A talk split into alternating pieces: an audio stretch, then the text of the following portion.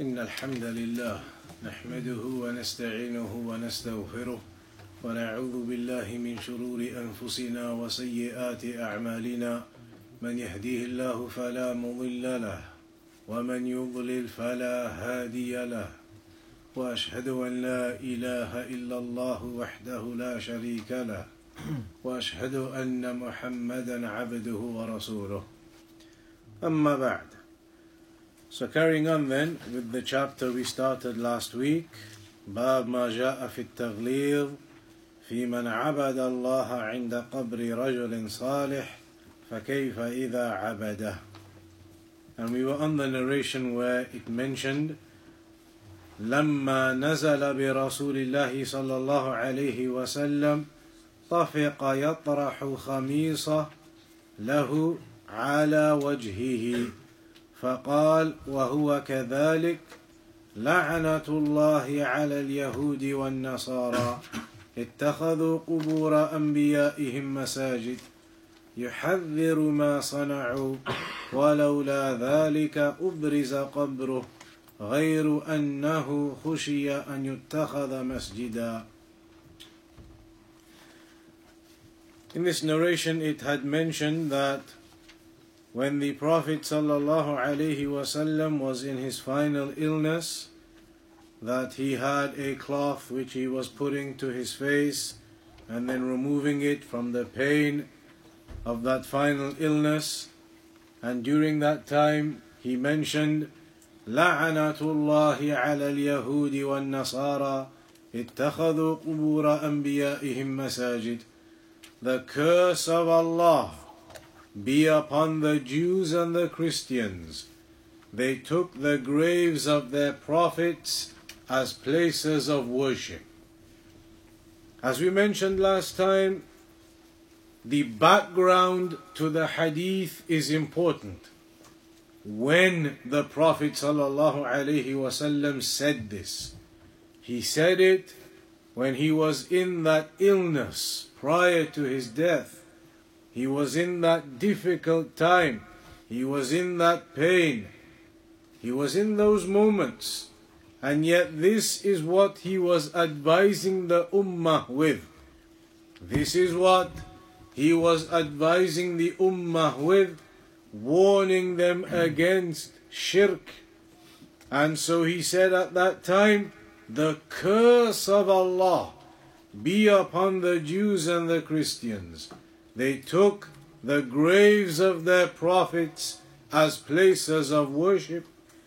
The curse of Allah, the la'natullah, we've come across that before in other parts. The la'na, what does it mean? What does it mean? The curse of Allah be upon such and such.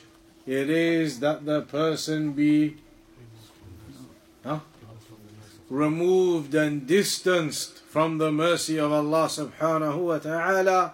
اللعنة هي الطرد والإبعاد من رحمة الله. It is to be expelled and distanced and removed from the mercy of Allah. And who are the people who were mentioned as being under the curse of Allah here?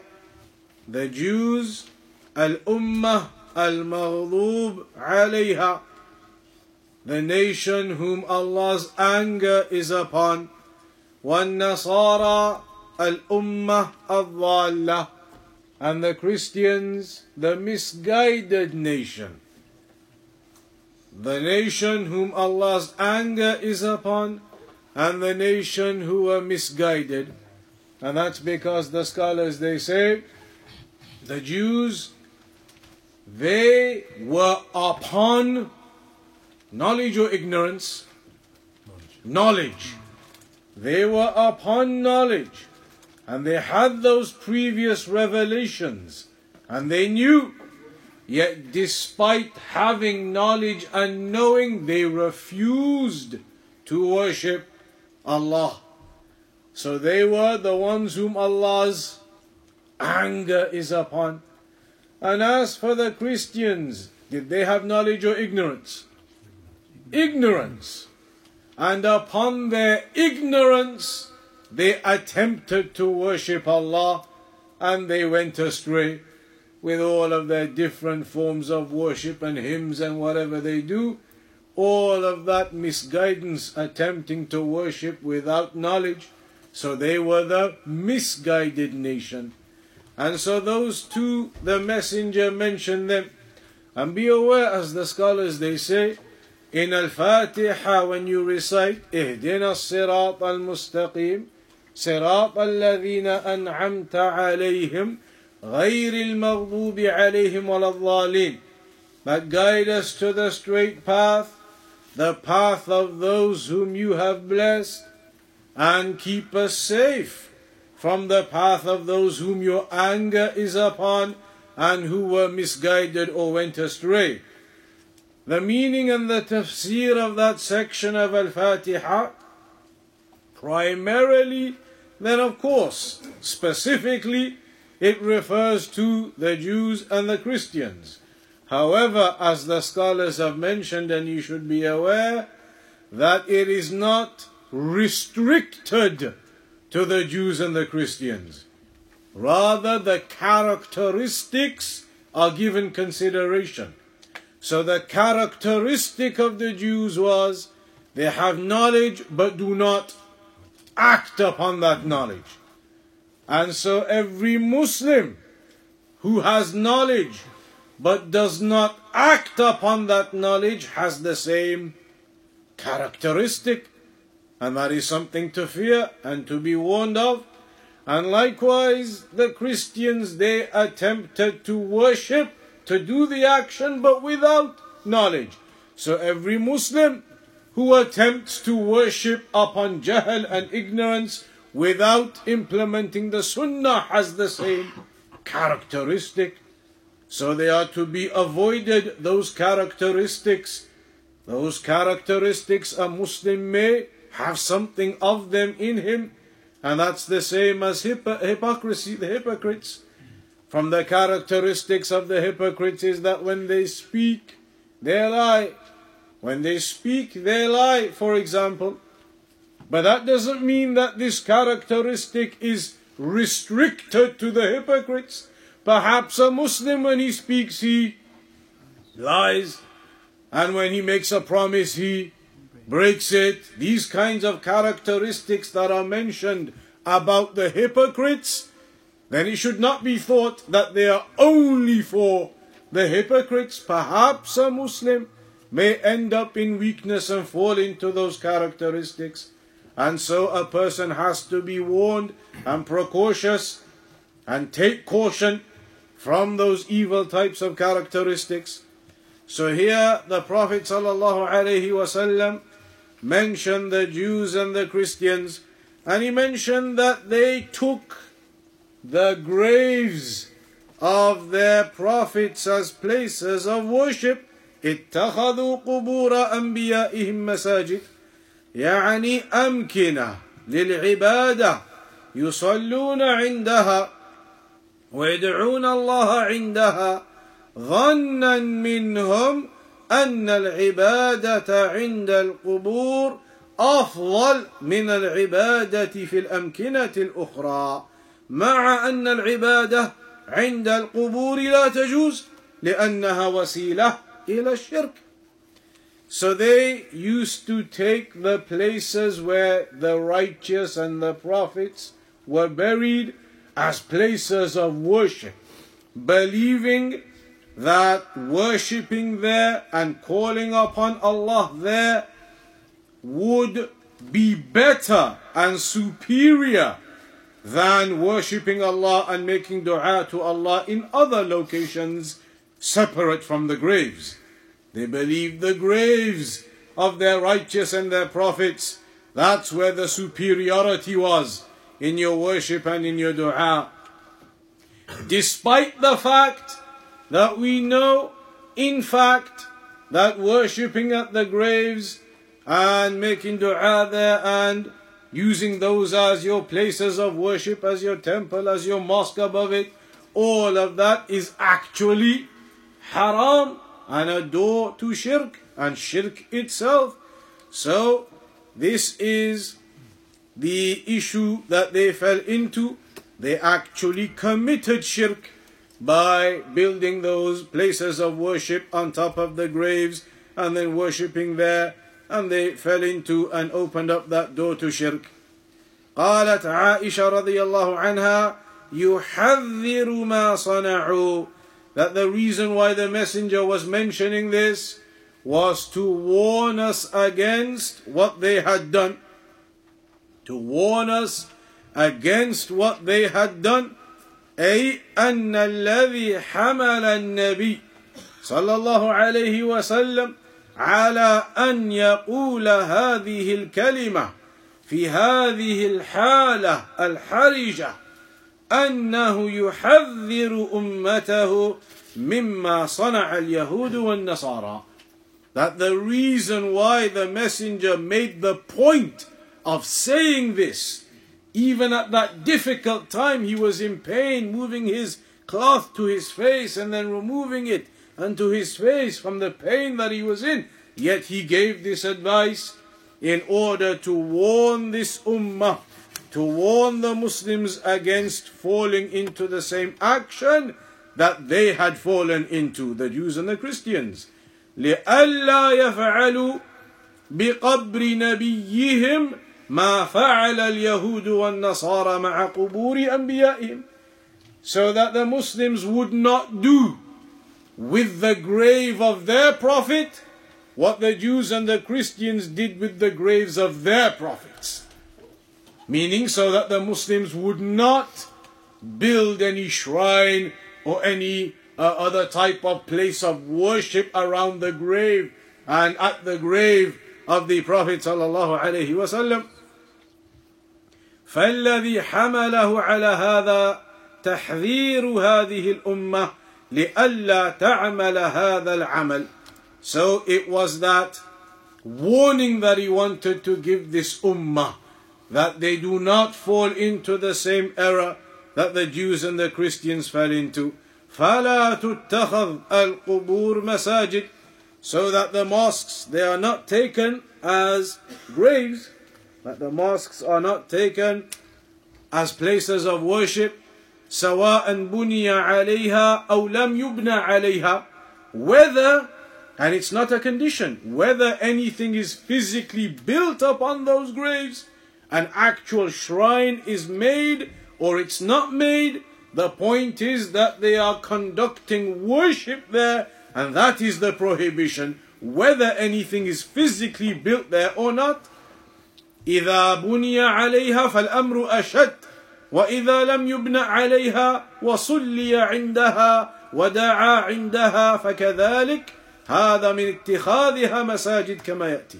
So even if nothing is physically built on top of that grave, no actual shrine is built, but if they go and worship there and pray there and make dua there, then that falls into the same narration as taking the graves as places of worship.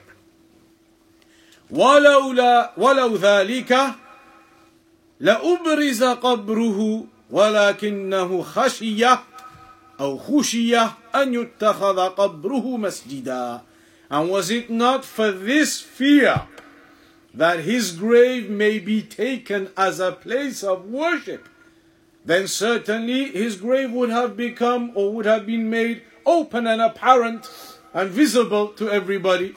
But from the fear that it would be taken as a place of worship, then it was concealed, and we discussed that briefly last time. And that is something which is clear to understand. It is clear to understand if the grave was public, public and open and available, what the people would do. Even now, with all of the walls built and the security guards outside of that wall, outside the mosque, as soon as you come out of the door, you still see the people what they are doing still facing the grave and making dua, pointing to the grave and making dua. And some of them, they know it's not correct. They know they're not supposed to be doing it. So they are doing it, and then when they see, as they say, the mutawwa, when they see a person with a beard and everything and dressed properly coming their direction, then they start doing this kind of thing. I've seen it with my own eyes. When I'm walking past, sometimes when we used to be at the university, the students they used to go, and uh, you could. Uh, uh, uh, they used to have official jobs for students to work at the grave and to make sure that no shirk is occurring, no people are prostrating, wiping, not doing anything like that, to stop the people from those affairs. And then some students used to go there just voluntarily, without the official position and the badge, voluntarily. So on occasions we used to go there voluntarily with the other brothers and students, and you used to see them. People stood there facing towards the grave, making dua as soon as they see you coming, as soon as they see you walking towards them, then they just uh, start pretending they were just holding their hands or something like this. And then as, as you walk past, then they come out again, like this. So these kinds of affairs would be blatant. And you've seen, as the scholars they mentioned, there's practically not a Muslim, Muslim country on the face of the earth, with the exception of Saudi Arabia, except that they have within it tombs and shrines somewhere. All of the places, all of the countries, tombs and shrines, they exist. Only in Saudi Arabia, Alhamdulillah, that Allah subhanahu wa ta'ala decreed for that to be wiped out there. And we're going to get to the narration where the messenger sent the companions to go and flatten the graves. Where people had built anything on top of the graves, then to go and flatten those and make them flat to the ground. And we'll get to that inshallah. So, it mentions here then the Prophet was buried within the home of Aisha radiallahu anha where he died. So يستفاد من هذين الحديثين مسائل عظيمة. المسألة الأولى تحريم البناء على القبور لأن ذلك وسيلة إلى الشرك بالله. The first thing that we learn here then is the impermissibility of building on top of graves. Because that then opens the door to shirk occurring. The question then is when you bury someone Islamically, what are you allowed to do? So, what are you allowed to do? How should that burial occur? What should be that burial site?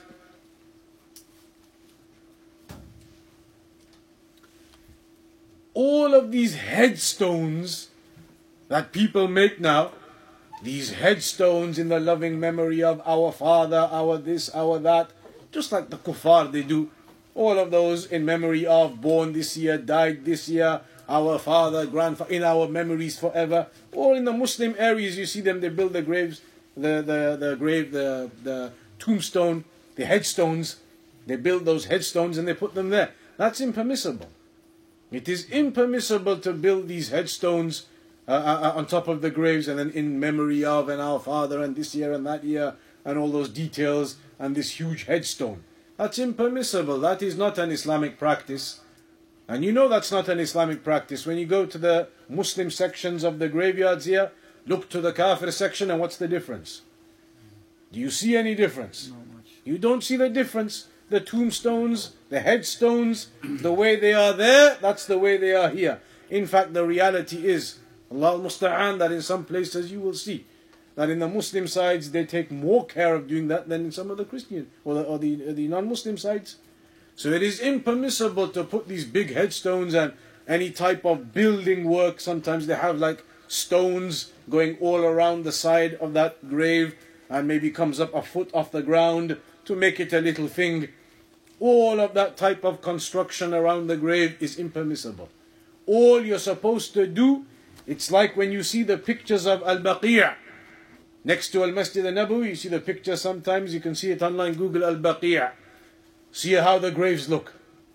You have the soil slightly bumped up from where it's been put back after they buried someone. It, there's a slight bump to it off the flat surface of the ground, and then there will be a rock or a stone to highlight that this is indeed a grave here. Because otherwise, then people may walk and go above and below, and it's not good to do that. There's no honor then for the deceased.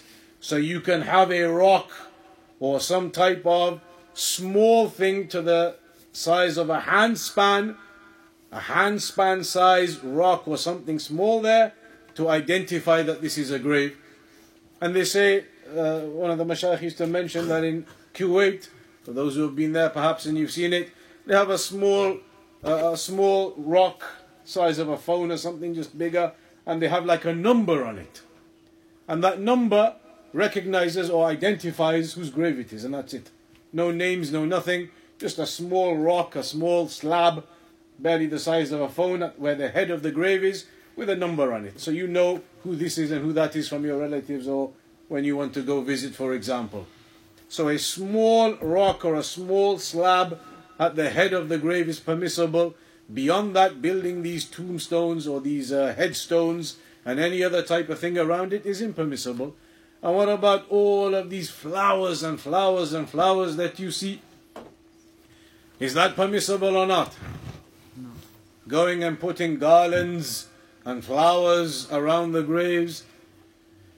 There is no sunnah to do that. People do it to a degree because some people think it's actually a sunnah to go put green leaves and things on the graves because of the hadith where the Prophet ﷺ placed green leaves onto the grave and he said that I hope their punishment will be lessened or lightened as long as these leaves remain moist.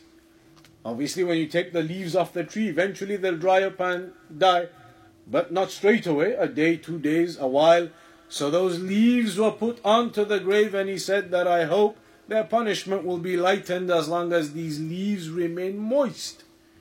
So now the people, based off that narration, authentic narration, they also believe you should go and put green leaves or, or large types of plants on the grave, and as long as they remain green, then the punishment is lightened or removed from the one who is buried. The reality is, this is a misunderstanding amongst people. It is not a sunnah to do that. But how can we say it is not a sunnah to do that if the messenger did it and he did? Because he didn't say it to do it. Because he didn't say it to do it, to us to do it. He didn't tell us to do it, but that's not necessary. Sometimes the messenger can do something without saying it, and we can still follow that as a sunnah. Because sunnah can be what he says and what he does. So they could say, okay, he didn't tell us you do it as well, but he did it, and we can follow his actions, they will say. Sahaba didn't do it, but we're telling you the messenger did it. Indication that they understood that that was a one-off and not a practice for the Muslims. So that's one of the points. And there's a few points. That narration was about the two men where the messenger mentioned about their evils and that, uh, you know, the, the Namima carrying the tales and the one who didn't look after himself when urinating. And he said, إِنَّهُمَا لَيُعَذَّبَانِ وما يعذبان في كبير أما أحدهما فكان يمشي بالنميمة وأما الآخر فكان لا يستنزه من البول وإن the رواية كان لا يستتر من البول that these two are being punished not for something big as they thought. Meaning the actions that they did, they didn't think it was a big thing, but they are being punished in the grave for it. One of them because he used to spread namima, carry tales between people to cause corruption, and the other one because he never used to look after himself when urinating. So the messenger affirmed they were being punished. That was known to him from the inspiration from the revelation. It was known to him they are being punished. For a start, that's the first point. You're gonna go put leaves onto the graves of people you don't even know if they are being punished. Perhaps they are in the na'im of the qabr. Perhaps they are in the bliss of the grave. Who has told you that they are being punished in the first place that you need to go put the leaves down? The messenger knew that those two individuals were indeed being punished. Then, on top of that, is the other evidence that this is not a sunnah to be implemented and followed. If it was, and it's a big one, to reduce the punishment or remove the punishment of a person in the grave, that's a big thing. Would not everybody wish that for their beloved? And yet, the companions, when their beloved ones died, they never did that. In fact, the messenger, his own children, all of them died during his lifetime except one. All of his children, he lost them during his lifetime except one. Yet did he go and put the leaves or anything on top of their graves? The companions, when they lost their wives, their children, their husbands, did they used to go put the leaves on top of their graves? Never. It was never a practice that was done. And this is a big thing, like we said, for your beloved and them being punished in the grave, and you want to remove that from them. The companions would have been the first of the people to go and implement that sunnah. So it is known from these kinds of evidences that this action was an action specific to the Prophet. The rule is normally the actions are open to all of the ummah, except when you have evidence indicating they are specific. Here we have some evidence. For a start, we have no way of knowing if somebody is being punished in the first place. The messenger did. That makes it something very specific. On top of that, it isn't a sunnah to be implemented and followed. If it was, the companions, certainly with their beloved ones, would have been the first to implement that, knowing how much they knew about the affairs of the barzakh and the punishment and all the knowledge they had and they knew about the punishment of the grave and the bliss of the grave also. But based upon all of that, they would have been the first of the people to make sure that their beloved ones are safe from the punishment of the grave, and yet they did not do it. So this was an action specific to the messenger. It is not a sunnah to go put green leaves and green plants on top of the graves. And as for all of the flowers that people put on, again the scholars have mentioned, uh, Shaykh al I believe, that it is a waste of your money. You are wasting your money on sentiment, on emotion, going and refreshing those flowers and those flowers you go and buy them every time five pounds, ten pounds, twenty pounds, fifty pounds. You're spending all of that money buying the flowers to go put them on the grave and refresh them every now and again, and that brings no benefit to the one in the grave. Does the one in the grave benefit if you beautify their grave on top with flowers and everything from your sentiment and emotion for your beloved? Do they benefit from that in any way? Nothing. The money you've spent on those flowers, eventually after a week or two weeks, they disappear. You have to go get new ones. That 50 pounds of yours, 10, 20, 30 pounds, did you benefit anything other than your sentiment and emotion? Nothing. The scholars, they say you wasted your money. It would be better for you. Instead of going and buying flowers every two weeks or every month or on uh, uh, Eid, it would be better for you that you give that money in charity on behalf of the deceased. It is your father, it is your mother, it is your relative. That money you're going to waste on flowers, give that money instead in charity. On behalf of the deceased. That's permissible to give charity on behalf of a deceased individual. Give that 20 pounds, 30 pounds every month, every two weeks you're going to spend on those flowers. Give it in charity instead. And the one in the grave does benefit from that act of yours now benefits from that wealth of yours that you're spending now. You benefit from it too because you are also rewarded for doing that, rewarded for uh, that good action of yours and giving in charity on behalf of the deceased. That is better than wasting the money on flowers and putting them on the grave for emotional, uh, of, you know, your emotion and your sentiment and your your love for this person, believing this gives you comfort. It gives you more comfort if you implement the sunnah. Does it not give you more comfort that the 30 pounds you spend it in charity on behalf of the deceased and they will reap or they will uh, receive the reward of that? Isn't that more comfort for you? That you're getting reward for the deceased? That is better. But the people, they allow their emotion to overcome them. And a person should not let their emotion overcome them when it comes to worship. The scholars have spoken about al-istihsan, you do not worship Allah upon istihsan, meaning what you think is good. You think this is a good action, you think that is a good action. The good actions are the ones we've been taught and they've been revealed and we've been commanded with them in the Sunnah. So here, the Prophet ﷺ warned against that. So the first point of benefit here is the impermissibility of building anything on top of the graves because that leads to shirk occurring so the Shaykh he mentions whether you build something, you put cloth over it, you put other types of decorations on it. All of that type of thing is impermissible on top of the graves.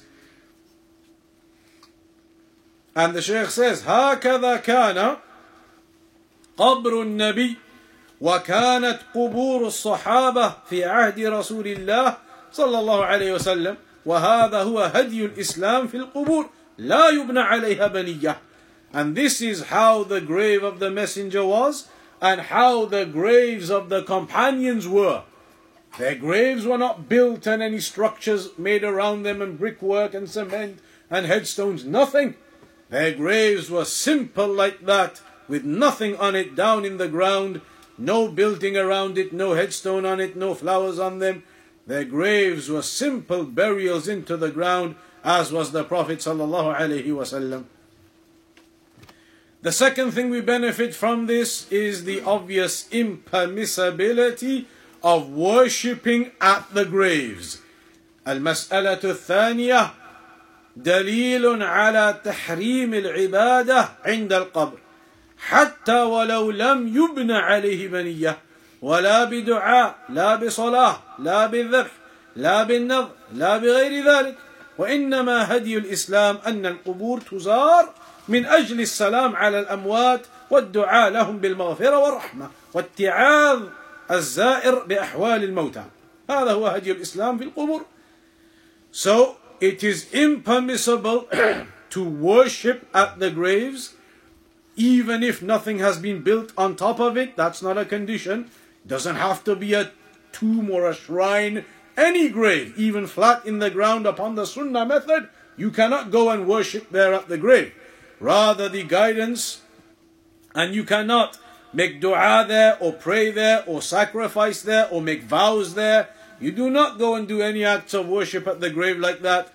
Rather, the guidance of the Sunnah of the of Islam is that you visit the graves in order to give salam upon those deceased individuals, to give salam upon those deceased from the Muslims, and to make dua for them, not dua to them. You make dua to Allah, asking Allah to forgive them, and asking Allah to have mercy on them. So you can give salam upon those deceased, and you make dua and supplicate to Allah to have mercy upon them and to have uh, uh, uh, forgiveness upon them. And it is a means of remembering death. A means of remembering death when you go to the graveyards. And that's why the Prophet ﷺ said, كنت قد نهيتكم عن زيارة القبور that initially in the early stages of Islam the messenger had forbidden them from going to the graveyards in the early stages of Islam to completely shut the door to any possibility of shirk because they were all new coming into Islam. So, in the early stages, to close the biggest door to shirk, which was the graves and the graveyards historically, the messenger initially forbade them from going to the graveyards. But then he said to them that now after initially having forbidden it, after time went by and they became strong in their aqidah, etc., he said, فَزُورُوهَا Visit the graveyards now. فَإِنَّهَا تُذَكِّرُكُمُ الْآخِرَةِ Because it reminds you of the afterlife. Visiting the graveyards reminds you of the afterlife. So it is permissible now to go and visit the graveyards, to give salam upon the deceased, to ask Allah to forgive them and have mercy upon them, and as a means of recollection and remembrance of the afterlife. There is, of course, some fiqh involved with that, particularly in regards to the women. So, is it permissible for women to do that? To go to the graveyards for the sake of remembrance and all these things that we said? No, completely women cannot go to the graveyard. Huh? As I heard in Hadith, yeah, they're forbidden. Okay, so It is permissible, but not frequent. Not frequent. Because they go maybe every once in Friday. while. mhm. so there are different opinions about it. about whether women are allowed to go into graveyards. There is an opinion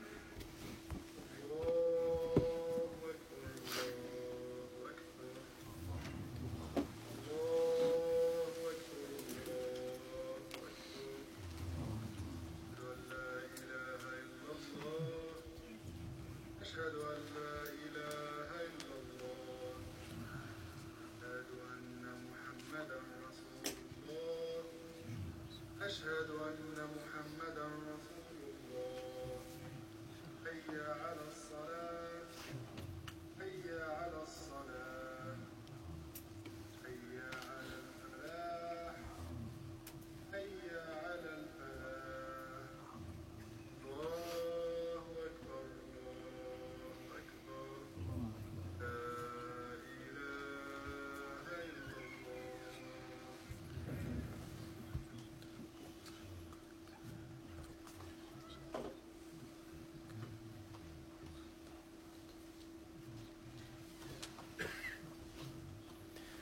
So there is a difference between the scholars about women and the permissibility of going to the graveyards. One opinion of some of the scholars is that it is completely forbidden for women to ever go to the graveyards. Aha, Sheikh bin Baz, and many of the scholars, in fact, these days, they have the opinion that it is completely forbidden for women to go to the graveyards. But there is another opinion, and that's because of the ahadith. There are ahadith, لَعَنَ zairat al qubur," That Allah curses the la'na for the women who visit graveyards. Hadith. That Allah curses the women who visit graveyards. So they said that's it. The ruling in Islam is women do not walk into a graveyard. They do not enter into a graveyard. But there are other scholars who say actually it is permissible for women to go to graveyards if it is on a very infrequent basis, meaning every now and again, not regularly at all, not every week, every month at fixed times, every now and again, if a woman went to the graveyard, uh, went to the graves of her relatives, etc., or, or generally, every now and again, it would be okay. And that's because there's another hadith uh, with the same wording but a different usage of the word. لعن الله زوارات القبور. That Allah curses the women who frequently visit the graveyards. So some scholars said, you've got one hadith saying Allah curses the women who visit the graveyards, general and open, whether it's frequently or now and again. But the other narration says Allah curses the women who frequently visit the graveyards. So now you have one very open narration and one more restricted narration. So in that type of circumstance, you use the restricted narration above the open one to get the final ruling, which would therefore be that women can go to the graveyards occasionally, now and again, but it would be impermissible for them to go regularly. And even if they go on that odd occasion, then with all of the other rules in place, that they are fully covered properly, they do not have uh, any of the, the uh, outward uh, adornment upon them, and that they are emotionally capable of visiting the graveyard. If a woman is unable to control herself at the graveyard, perhaps it was someone extremely beloved, perhaps it was a child, she's unable to control her emotion, and she's going to become uh, highly emotional and maybe screaming or shouting or other affairs, she cannot control her emotions, then it's not permissible either. But if she can and she has the covering and everything and there's no fitna, then it is permissible on the odd occasion according to some scholars, like Sheikh Al-Albani rahimahullah ta'ala. The third thing here, dalilun ala tahrim nasb. Uh, before we uh, get to the third one, the Eid thing. People have this thing that they go on Eid to the graves of their deceased. To such an extent, last Eid or one of the Eids gone by, on my way home from the Eid prayer, driving home, there's a particular road, and the whole road was blocked. We thought maybe there's an accident or something up ahead. The road completely blocked. And it was in the morning, early morning, you've just prayed Fajr, you come back, it was a weekend day, no school runs, nothing happening. There was no reason for that road to be completely blocked until we realized that this is the road for the main entrance into the graveyard. All of the Muslims from the other mosques after the Eid prayer, it is as though like a sunnah for them. They were all going into the graveyard, all of the road completely blocked as a consequence. And it's not a sunnah to do those things. It is not a sunnah to specify the visitation of the deceased on Eid day or any other particular specific day. And then thirdly, فيه دليل على تحريم نصب الصور من التماثيل وغيرها that it is impermissible to have any types of figurines or statues or idols that you make or to place anything on top of the graves of that nature. Also, there is a warning against the imitation of the Jews and Christians, a warning in the hadith against the imitation of the Jews and the Christians, a warning against building on top of the graves, a warning and also highlighting that those who make those types of pictures they are from the worst of creation and that will come up in another chapter.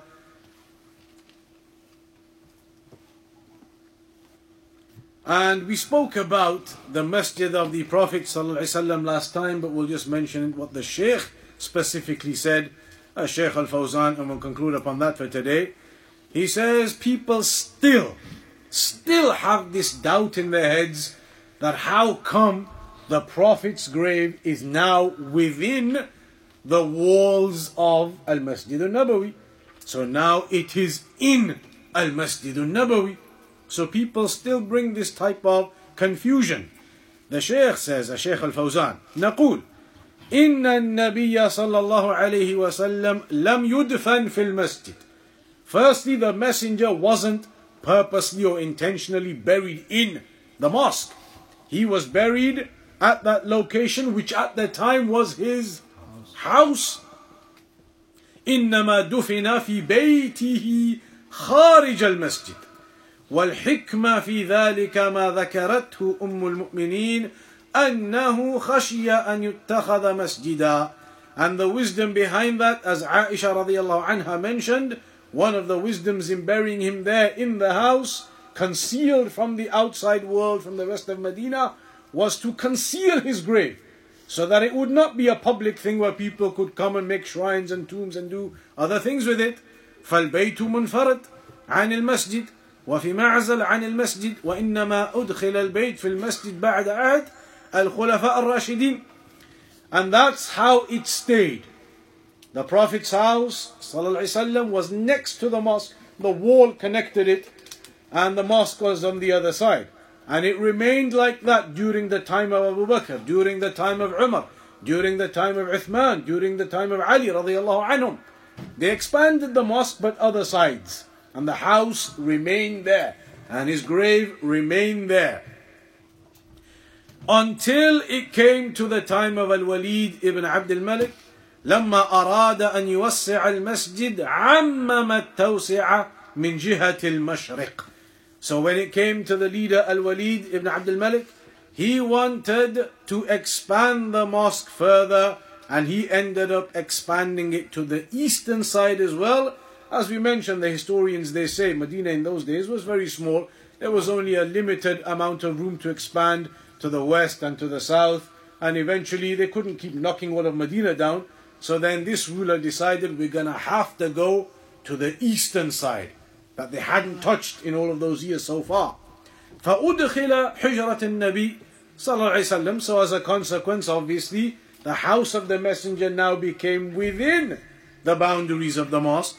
ولم يكن هذا بمشورة أهل العلم and the scholars they say that Al-Walid the ruler at the time there hadn't done that in consultation with the scholars of the time وإنما هذا عمل الخليفة بدون مشورة أهل العلم he, the ruler at the time, had done that from his own decision without consulting the people of knowledge.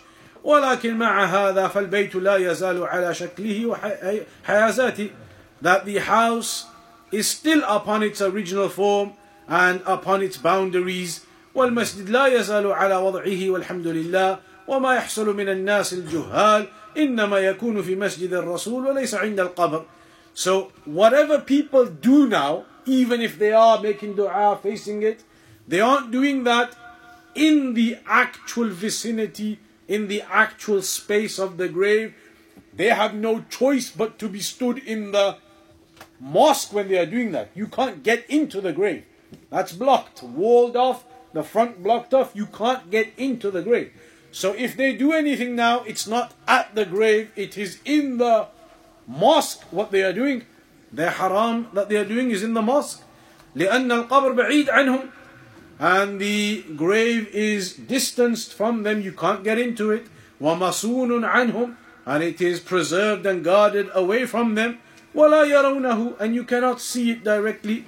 ولهذا لما دعا النبي صلى الله عليه وسلم ربه قال اللهم لا تجعل قبري وثنا يعبد and this is why the messenger when he made the dua oh Allah do not allow my grave to become some type of idol to be worshipped and the dua of the messenger was answered and so his grave was not taken as an idol to be worshipped and Ibn al-Qayyim he mentioned that the grave فأجاب رب العالم رب العالمين دعاءه وأحاطه بثلاثة الجدران Ibn al-Qayyim he mentioned Allah answered the dua of the messenger and surrounded his grave uh, closed it off with the three walls and even the front wall you cannot get into it or see through that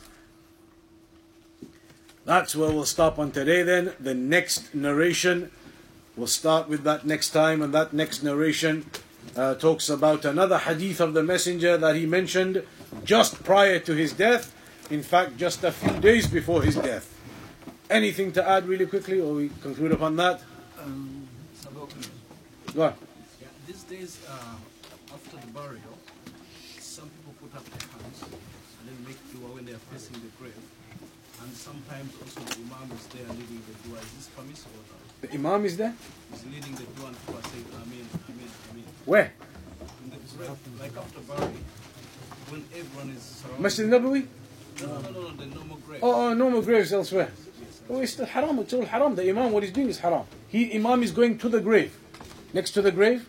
Yes, yes, it's around the grave. He goes there specifically.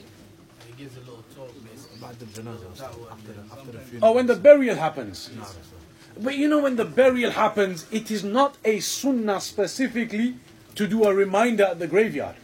There is no sunnah that you're supposed to do a reminder at the graveyard. The hadith mentions when the messenger was waiting one time, they had to wait. So then he spoke to the companions. But that isn't, uh, Shaykh al Luhaydan, he mentioned, that isn't an evidence that there's a sunnah you have to do a reminder every time. But if a reminder is done, whilst you're waiting or something, you know, these days the way they do it and everything, if there is some time and you're waiting and there's a reminder done, it's not haram to do a reminder. There's no uh, worship being done there, it's a reminder for the congregation, people who are there, it can be done. But some of the scholars they mentioned, like a Shaykh al Luhaydan, it is not a sunnah that every time you bury somebody you must do a reminder at the graveyard. There's no sunnah for that. Dua, you do it by yourselves. There is no congregational dua at the grave. Everybody makes their own dua. You make dua for the deceased, ask Allah to make him firm, to uh, give him forgiveness and mercy. Everybody makes their own dua for the deceased. So you don't have to be saying Amen behind the imam. No, no, you make your own dua. The Imam shouldn't be doing it out loud to make it congregational. Alright, we'll conclude upon that next week, inshallah.